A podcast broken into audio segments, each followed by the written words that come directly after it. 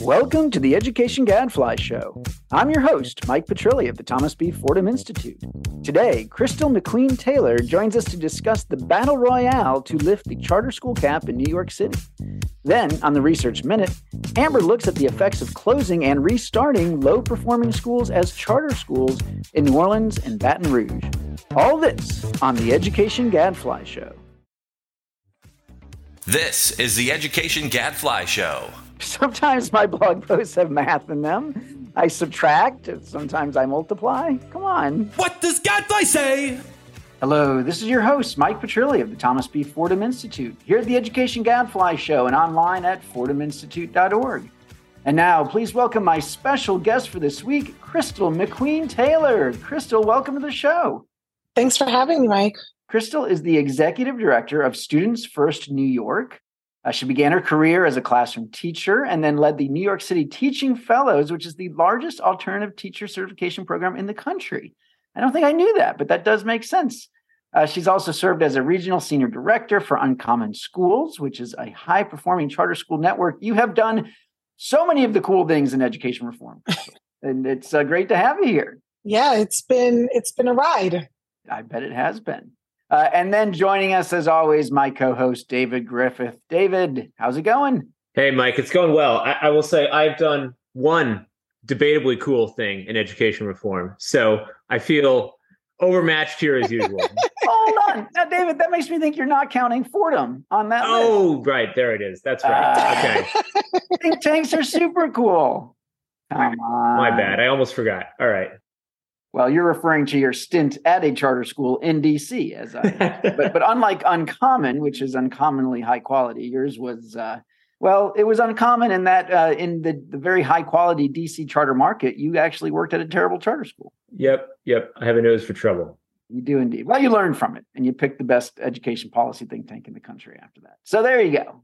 Hey, we are here to talk about New York because there's a big debate yet again around charter schools.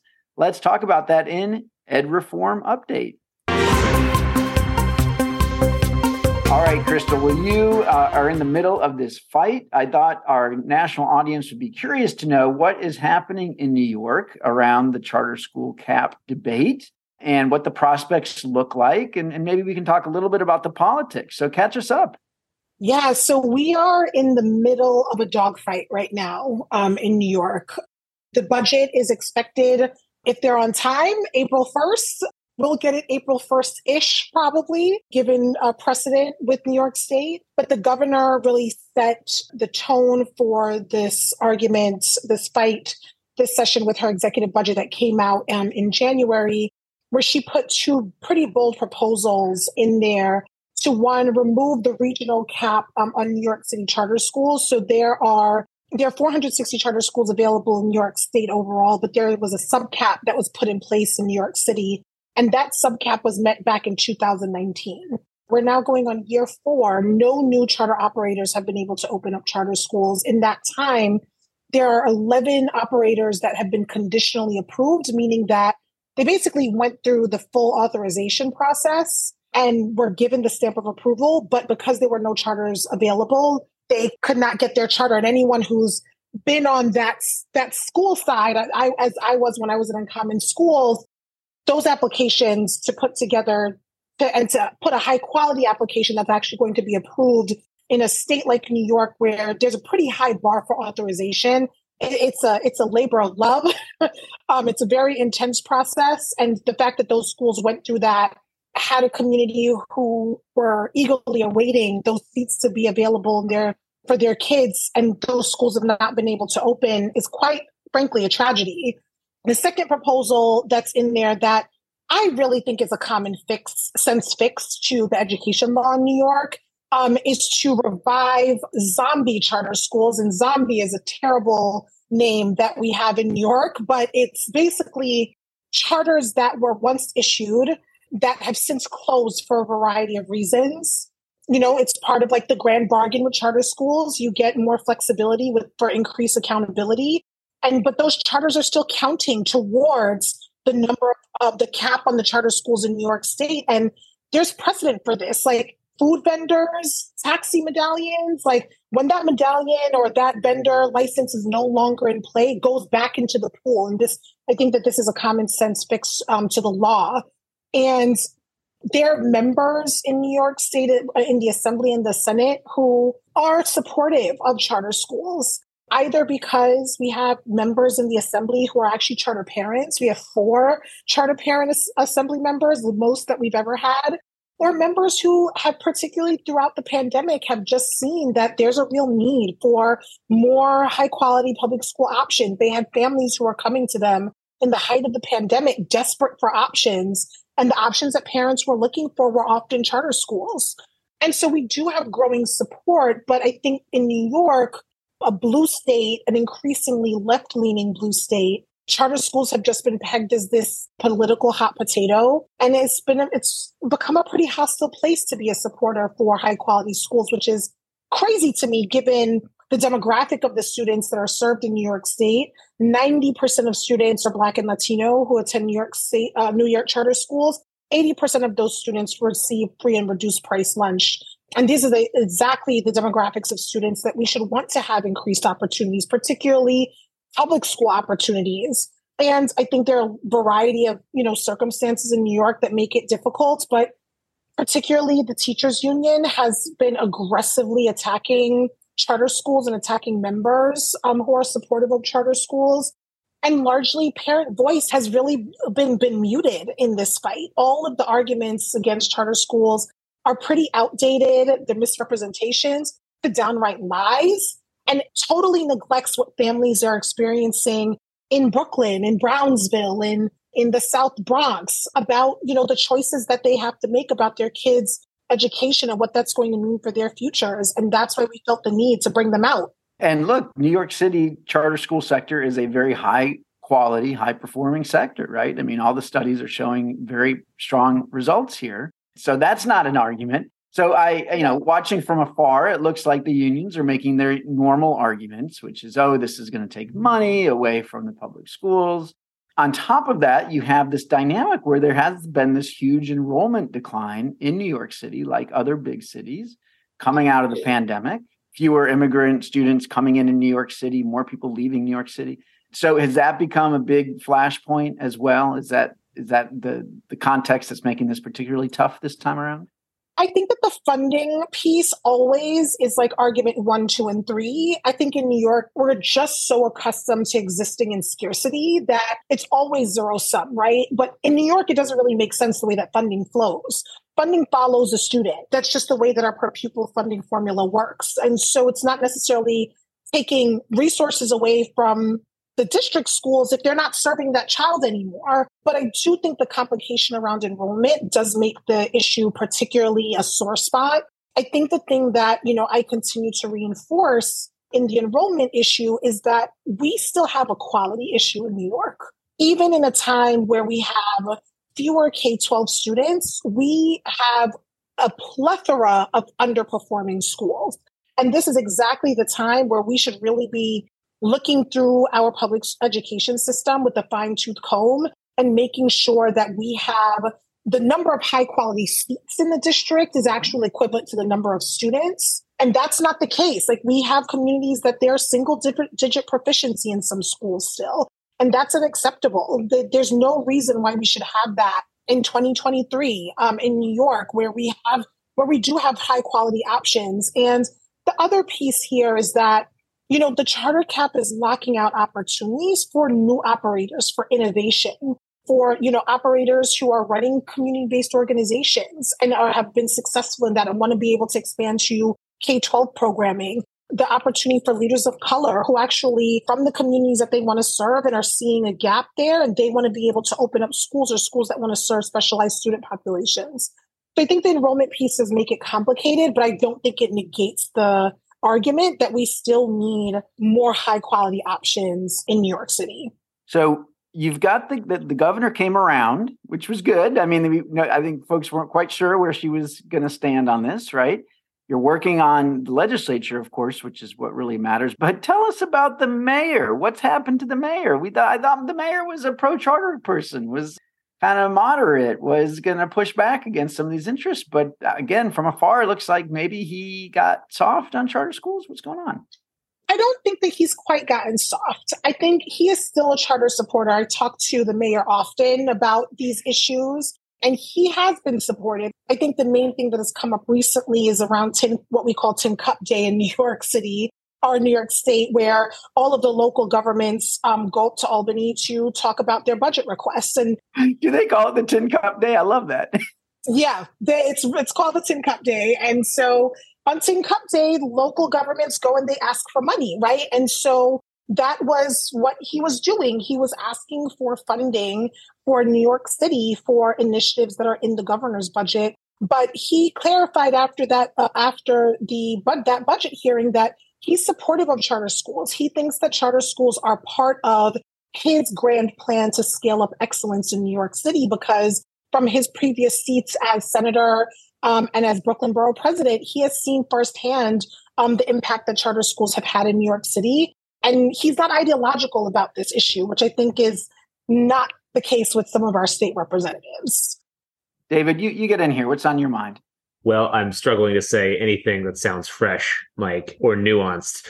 I don't know. It's the purest example of what we're fighting for and what we're fighting against. I think in, you know, education reform, right? We've got a policy that works exceptionally well in the place that we're talking about for disadvantaged kids, traditionally disadvantaged kids. And there's no good counter argument. There really isn't. New York can handle a lot more charters. It is full of the human capital it takes to to make that happen in a good way there's a huge need. Transportation is comparatively speaking less of an issue than it is you know in some places. All these all these caveats that we we you know sort of inject sometimes when we're trying to make the market work in other places don't really apply to New York City. It's a fight and there's no way forward but through. Those are my thoughts. No look it, it's true. I mean again you look at it from a national perspective you say okay where uh, do we need more charter schools? We want to look at a place where the uh, where the charter sector is high quality, where there's enough funding to do high quality charter schools, as David says, whereas the human capital is there, where there's comparatively low penetration, like right, where there's actually not that high of a percentage of kids already in charter schools, and New York is right here at the top of the list. And of course, it's it's there because advocates like Crystal, you all have to fight this fight every few years around this cap. I mean, we could have a debate about whether the cap's been helpful, maybe on some quality issues. Maybe it maybe it has at times, right? But it is clearly holding back this sector from being as large and serving uh, as many kids and having the impact it could have. And like David said, for no good reason. Are you feeling optimistic, Crystal? How's this going to come out? I'm asked this question often, and my answer is always the same. I have to remain optimistic because if I didn't have some sense of optimism, I would have to quit my job there's a ton of skepticism to go around, I think. But but on a serious note, I, I am optimistic for a couple of reasons. One, we know that the grassroots support is there. We've seen it time and time again. We've seen it in polling. We did a poll back in 2021 that showed very strong support for, for charter schools and growth. DFER did a poll back in early February, I believe, that also showed, uh, you know, overwhelming support for charter schools and charter growth. We did a parent rally earlier this week that we had over a thousand parents and staff and students turn out. You don't get that type of turnout unless there's real support there. And so I'm encouraged by that and that people are seeing that. People are listening to that. And I'm also encouraged that we are growing our ranks in terms about the number of supporters that we have in the legislature. We're not at a majority by any means of, of either house, but every year we're growing members because members are starting to see this issue from a much more logical standpoint than an ideological standpoint.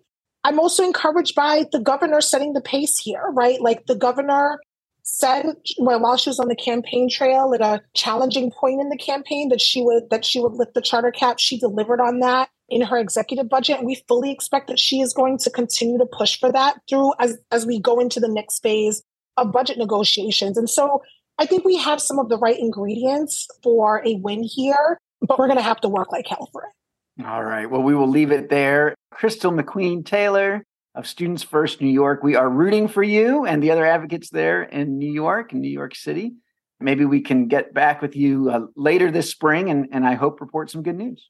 Thank you all so much. We appreciate all the good vibes. We're going to need it. Great. Thanks so much, Crystal. Now it's time for everyone's favorite Amber's Research Minute.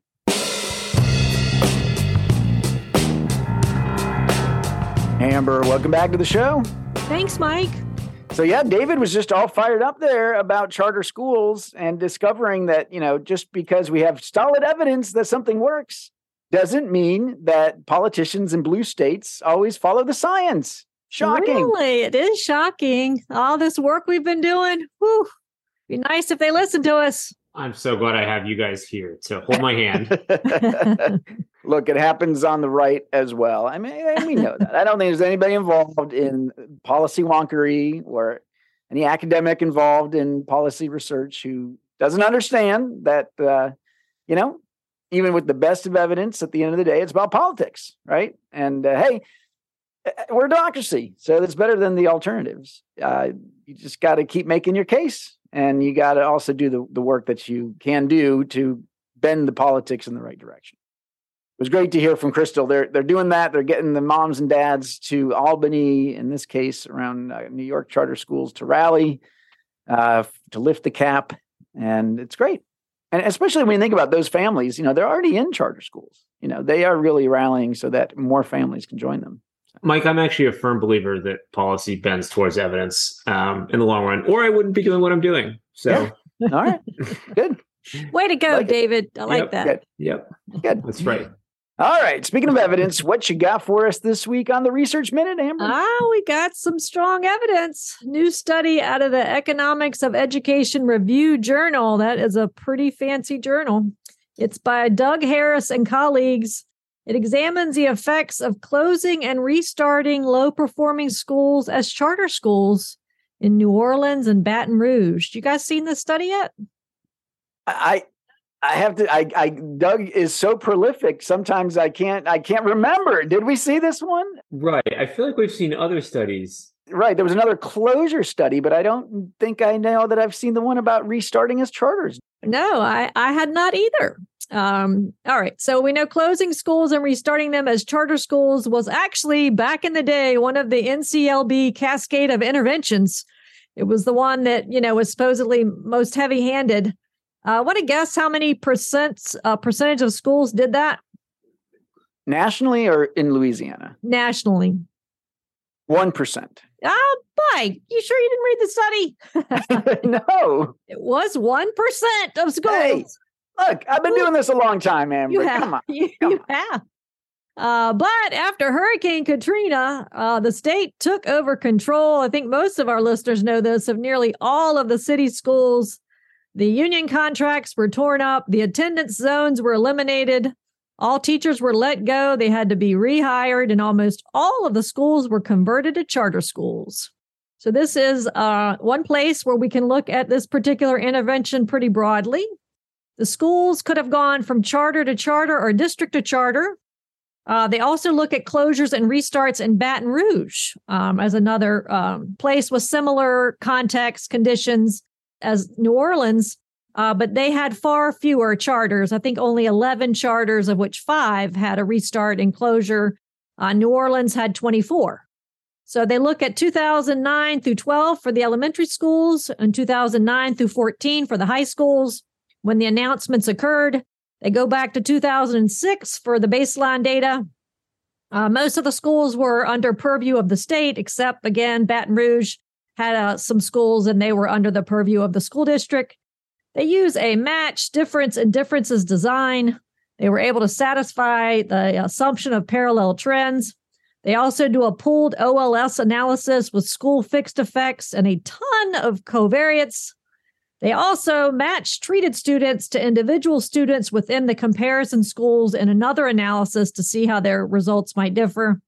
But basically, they're calculating effects for students who attended the treated schools at the time of treatment.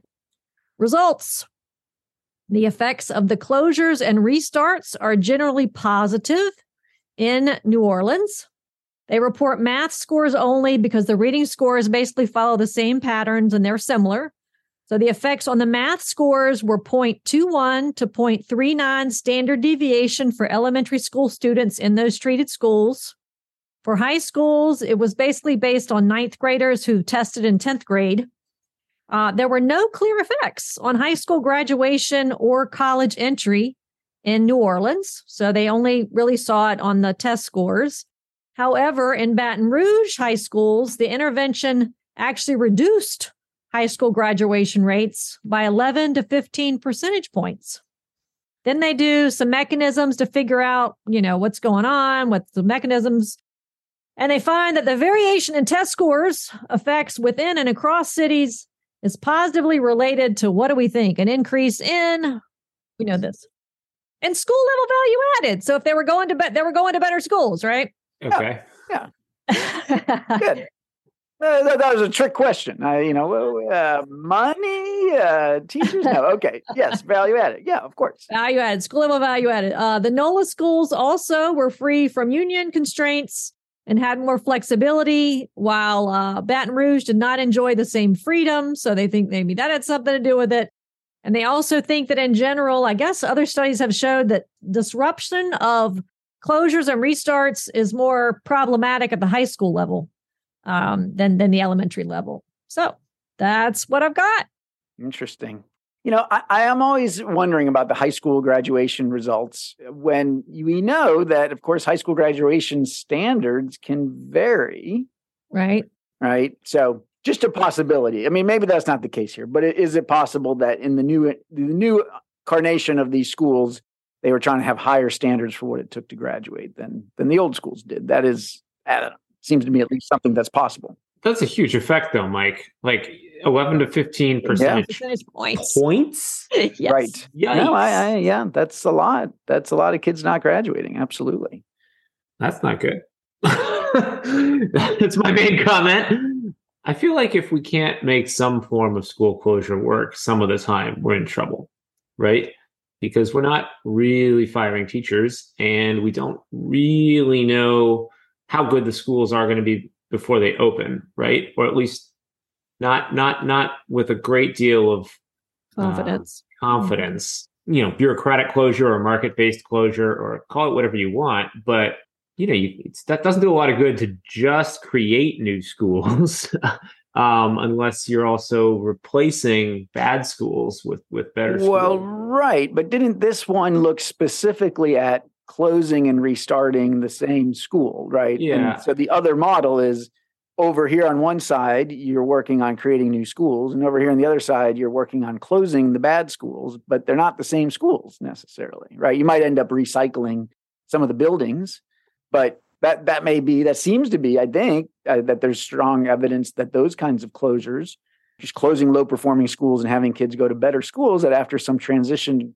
uh, year or two, that kids do better. So I don't know. Maybe it's just this idea of a restart. You know that you've just got to have just just close it, just close it, and you got to have some other part of the organization that's uh, you know at, at a district level or an authorizer that's working on creating new schools. Well, so so did they really close or not? I guess that's what I'm trying to understand. Is what what do we mean by restart? I mean, are all the do are all the staff fired in this case, or or you know let go? That's what it said. All teachers were fired, let go. I'm assuming they had to go through a rehiring.